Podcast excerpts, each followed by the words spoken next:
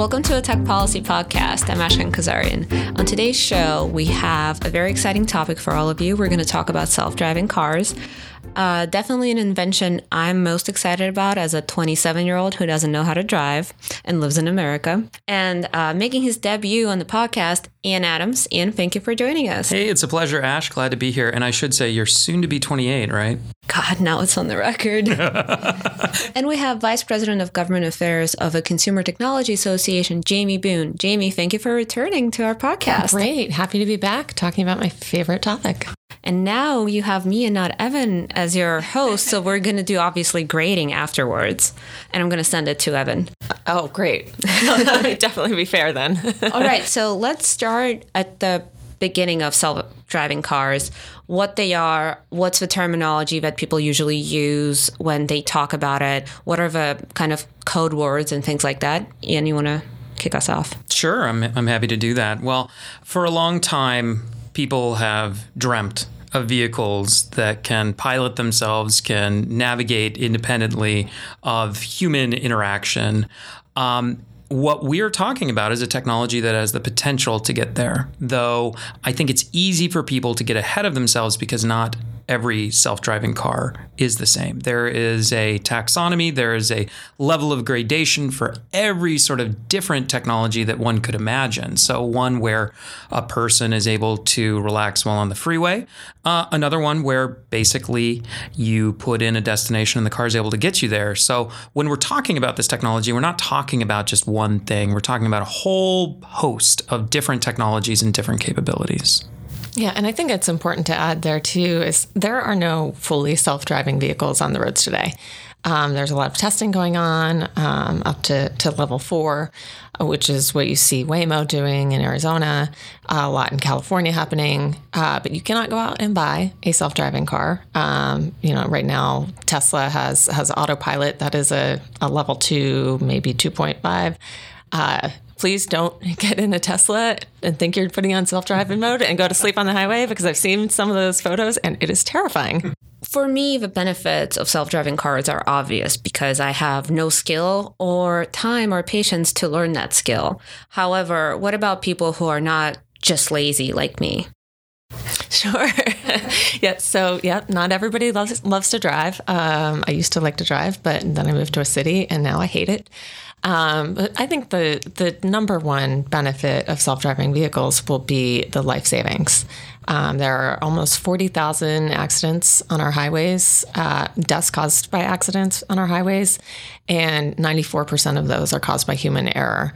And self driving technology will remove the, the vast majority of that. You've already seen roadway deaths start to go down because of a lot of the advanced driver assist features that are out there. So this is just going to continue as the technology gets better and, and more people have access to it. So I, I think that that has got to be the number one reason for people to be excited about this technology, but there are a number of others. So I would say that we have a huge number of people within our society, in the United States in particular, but also globally, who are not able to be fully integrated in day to day life. They're not able to go to the store, they're not able to go to the doctor's appointments, they're not able to, for whatever reason, get to a job. And those people, if they have access to self driving technology, are going to be able to uh, more fully integrate with everyday life uh, in a way that those who are able to use vehicles um, currently do. I think that's a huge, huge deal. And it's not only the resurrection of their capital as they re enter a workforce, it's also something as straightforward as quality of life these people's lives will improve with the independence associated with self driving vehicles. So there's every reason to be excited about it. People like senior citizens, people with disabilities. Absolutely. Yeah. Okay, so before we move on to the policy and law land uh, deeper, do you want to talk about the main counter arguments that people bring um, when it comes to automated vehicles? I mean, what I've heard is, oh, they're dangerous. The technology is so undeveloped, it's not realistic. Sure. So I think um, probably the the biggest cause for concern is just um, consumer confusion out there. Um, you know, I mentioned that you you can't get a self driving car out on the road today. Um, consumer education is going to be the most important piece of this, and uh, you know, without that clarity, you will have accidents. You will have problems. Um, we've seen a couple of, of accidents already that uh, was due to that lack of, of consumer understanding. So that's a really, uh, really important piece. But you know, we're we're at the very beginning of a very long journey in developing this technology, and it's going to take time, um, and it's going to take you know, it's going to take uh, testing, and it's going to take um, consumer acceptance. And, you know, control is a hard thing for people to give up. Um, I think, you know, we all think, most of us, I guess you, Ash, since you don't drive, don't think this, but we mostly, Ian and I probably both think that we're great drivers. And anytime something bad goes on the on the highway, uh, it's the other guy's fault. so handing over control to basically a computer um, is something that not a lot of people are, are immediately going to embrace. So it's going to take some time. Well, let me tell you, I've been in a car with Ian, and that's Lewis Hamilton sitting over there. Well, that's nice of you to say. He did come in third this weekend uh, and not first. So, still, oh, no. thank you. Yeah, the, no, fame is declining. I, I think I think that's right. Consumer acceptance is going to be absolutely a huge obstacle. But I would say in the near term, as the technology is still being developed and worked out, there are meaningful obstacles being presented and meaningful uh, critiques being presented by those who have historically opposed uh, legislative and regulatory developments in the space. They tend to point to safety. And uh, I tend to be of the position that many of their concerns are.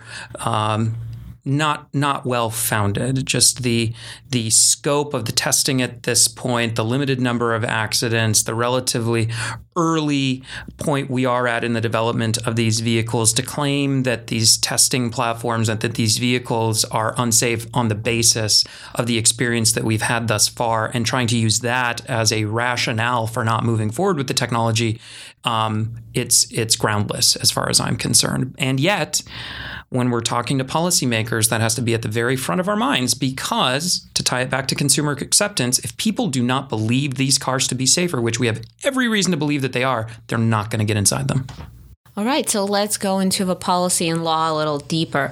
What is the current state of regulation that self driving cars are under? Sure. So I can jump in and then Ian can jump in and add anything I missed. But, you know, self driving cars aren't regulated any different than any other motor vehicle.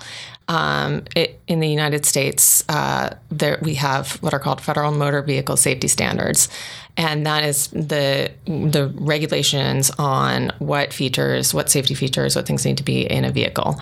Um, anything from you know where the brake pedal is and how it has to be you know pressed by a human foot. Um, so all of those regular rules that apply to a regular automobile also apply to self-driving. Um, so the biggest, I would say, hurdle there is a lot of those rules have references to a human driver. Um, you know, I mentioned the the brake pedal um, in the regulation. It it has a stipulation about how the brake pedal has to be pressed by a human foot. Um, and there are, you know, probably I think it was 140 or so references to a human driver in the federal safety standards that need to be updated to account for new te- new technologies. Would it mean that by default does it mean that um, self self driving car has to have definitely have a function of a human driver overriding the car?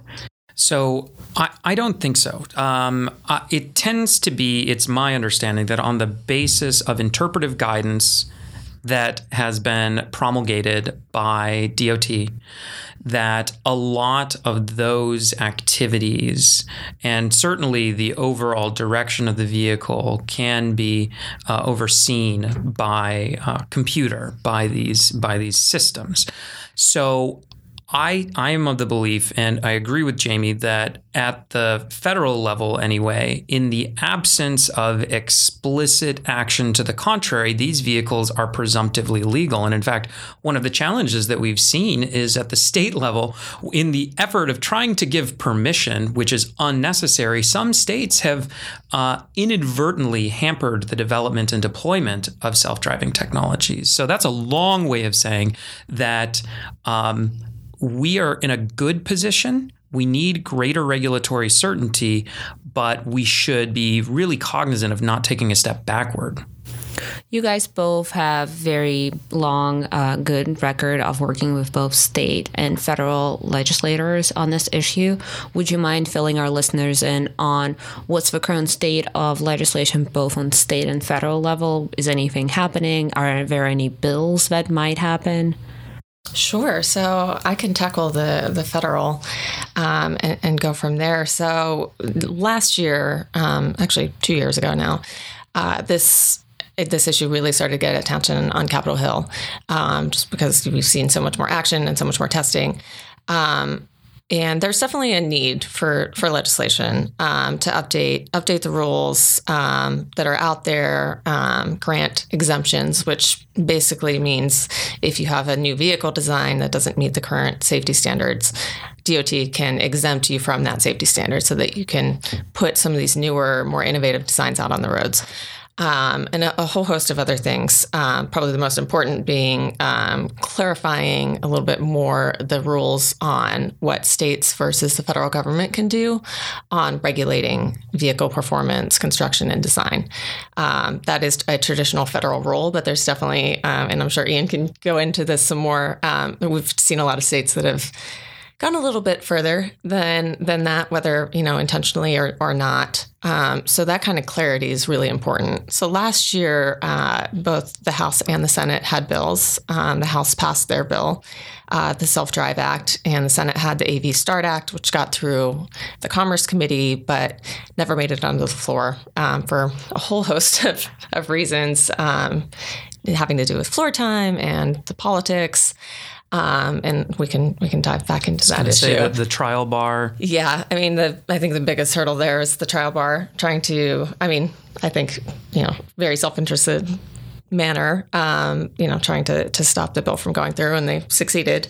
Um, we, were, we got really close last year to getting the bill done and then ran out of time at the end of the year. So we are restarting that process again this year, um, working in a bipartisan and bicameral fashion with staff to, to go back through these bills and see, you know, what policies make sense still, um, what we need to change, and re-get this process going. And at the state level, uh, there's been a good amount of activity to date, just because this is a really high salience, really interesting issue that a lot of administrations and legislatures want to get involved in. You've got a diversity of approaches. You had California come out early and really attempt to promulgate some onerous regulations. Uh, Tech Freedom, R Street, CEI, a number of other organizations worked collaboratively. I was fortunate enough to be a part of that effort and uh, try to stand up to California and prevent the state from enacting regulations that would require the presence of a steering wheel. Ultimately, the regulations did not have that requirement uh, to toot our collective horn in that in that uh, instance.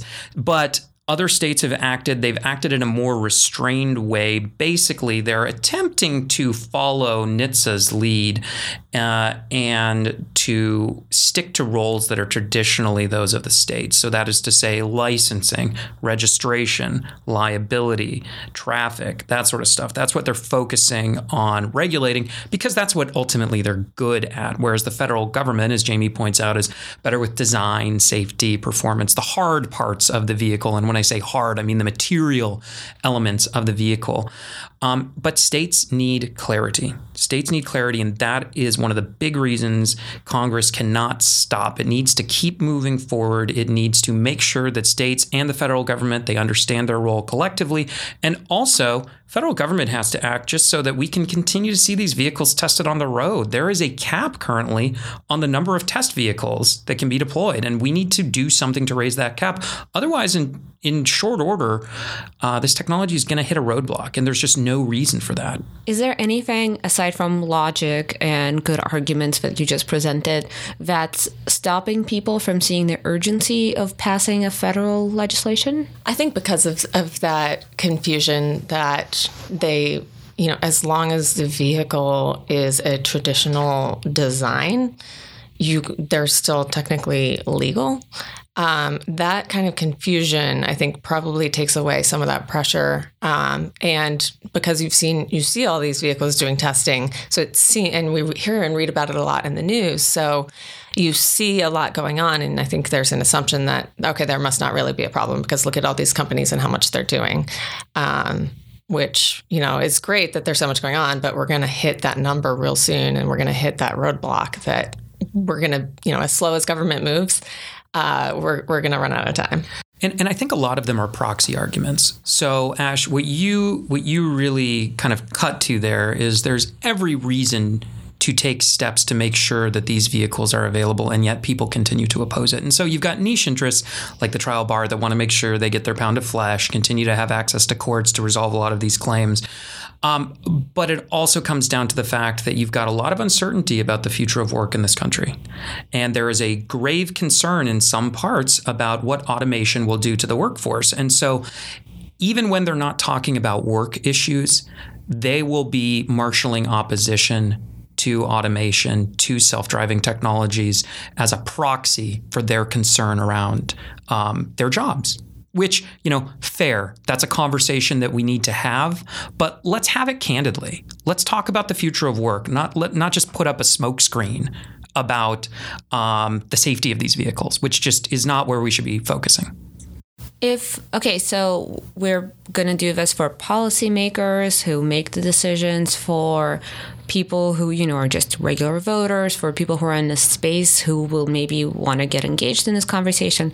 We're gonna give them a wish list. You guys both have for what do you want to see in legislation, what you really don't want to see in legislation. So give them your kind of um, good and bad list. Sure. Uh, preemption, uh, clarification. Good list. Again, uh, the good list of of the vehicle design, construction, performance.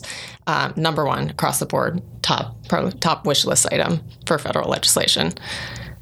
Yeah, I mean that has to be that has to be at the very top. Um, I think that the other one has got to be a, an increase in the number of exemptions available. Let's, I mean, let's not delay. Let's go to 100,000 right away. Let's see more after that, and let's have a process whereby NHTSA actually has to be responsive, so they don't just drag their feet or, um, out of an abundance of caution, just deny all of these exemption applications. Like, let's make NHTSA accountable for why they're coming to the conclusions that they're coming to, and then I would hasten to add that uh, the set of rules that we have right now, as Jamie pointed out, these FMVSS, we are using a lot of interpretive guidance to do a lot of the work for these vehicles. We need bespoke regulation for these vehicles to ensure that developers and tech developers, OEMs, everyone in this field, which has a really long development timeline, so that they are able to move forward with confidence and make the sort of robust investment necessary. Both Tech and Consumer Technology Association obviously work with policymakers on this. So this question is more for the general audience who are students or just, you know, general public who are interested in technology and its development. What would you want them to take away from this episode? Uh, what do you want them to remember when they think about these issues?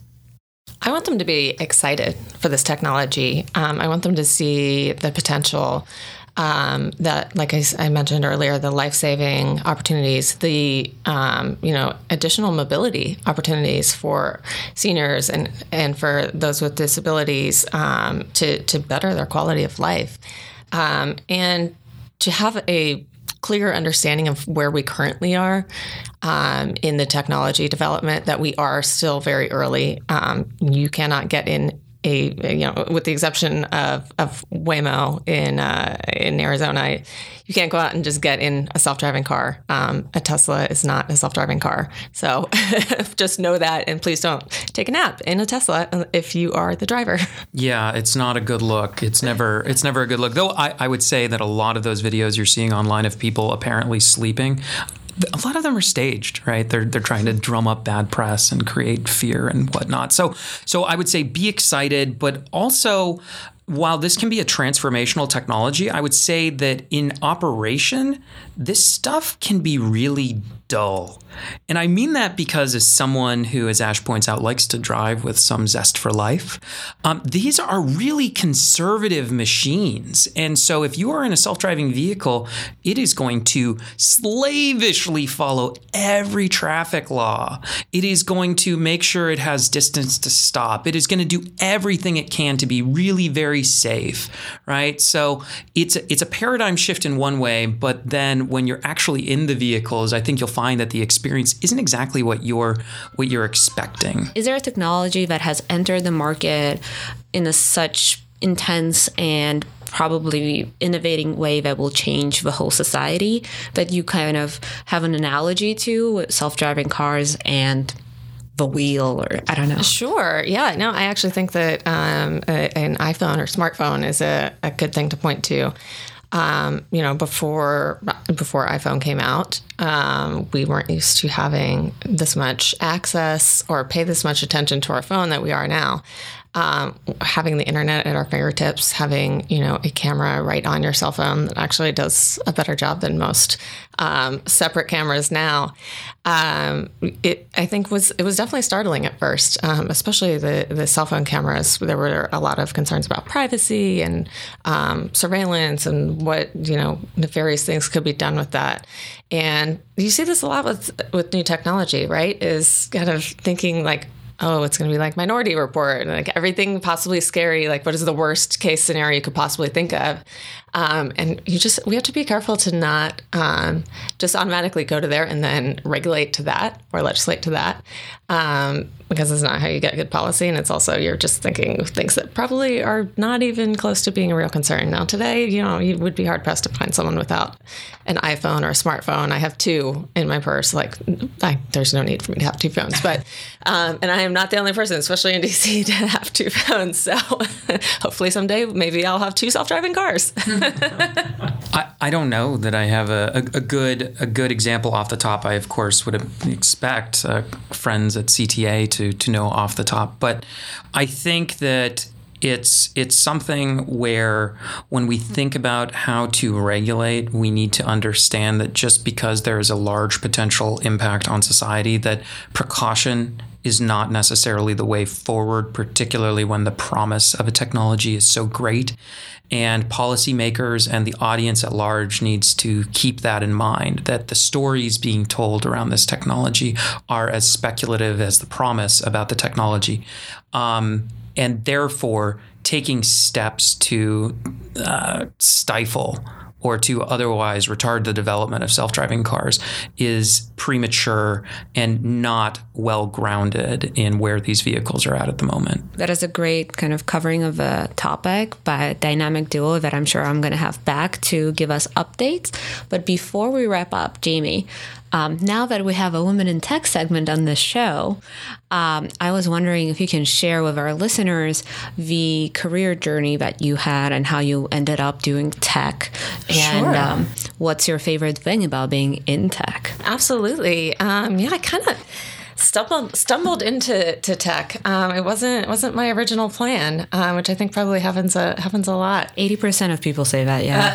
Uh, so I started off um, on Capitol Hill, uh, working for my hometown member of Congress. I did an internship down here in, in the DC office when I was in college and just fell in love with it, fell in love with policymaking um, and all of the excitement um, and really feeling in the know um, so stayed in touch, and as soon as I graduated, I came back, uh, took a job, an entry level job.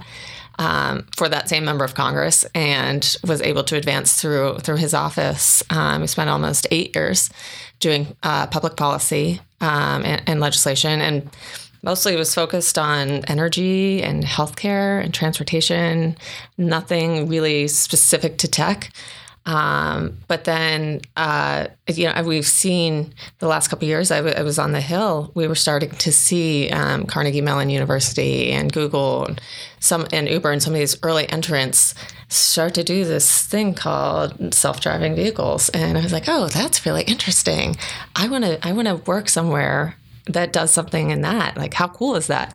Um, and I've, you know, found my way to, to the Consumer Technology Association, where I've been for um, coming up on five years. Um, have been able to to move up within uh, the organization and really take a leadership role on on this uh, particular area of technology with transportation, with drones, and with self driving vehicles. And it's super fun and so exciting, and I absolutely love it.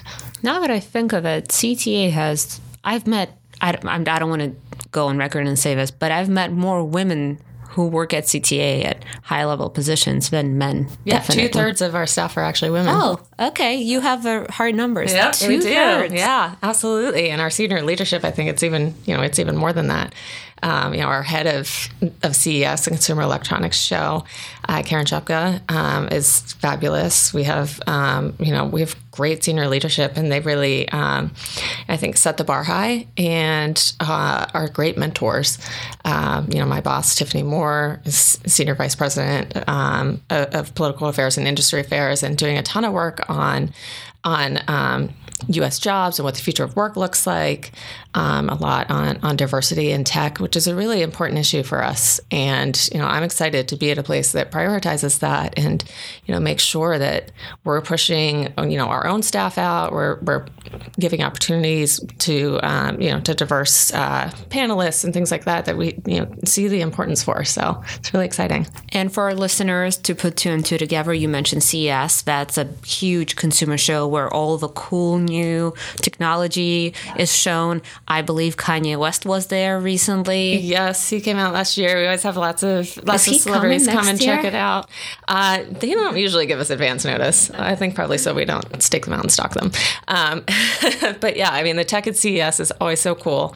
Um, so CTA owns and produces the show, um, always in Las Vegas. People always ask us if you know we'll ever move the show. Um, right now, there's nowhere else that's big enough to hold us. Uh, we're up to almost three million square feet for the show, um, and 180,000 people that come in. So uh, there just aren't any other cities with enough space and enough hotel rooms. So Vegas it is, and Vegas has been a great great home for the show. Um, and we have we have a ton of vehicle tech. Um, even more, this it gets bigger every year. So it's just super super exciting. That is exciting. Maybe we can do an episode on the road from CES. that would and report on that. So I love it. I'm committing to it on air. Great. Thank you guys so much for joining me. Uh, please come back, and we're going to make sure to keep our listeners updated. Jamie, is there uh, a website you want to refer the listeners to? Sure, you can just find us at cta.tech. Awesome. And Ian and I are both at techfreedom.org. Thank you guys for joining, and thank you everyone for listening. Please leave us a review because not only family and friends should leave us a review. Thank you. Have Thank a good you. one. The Tech Policy Podcast is produced and distributed by Tech Freedom, a nonpartisan nonprofit think tank in Washington, D.C. To learn more about our work, make a tax deductible donation, or find other episodes, find us online at techfreedom.org.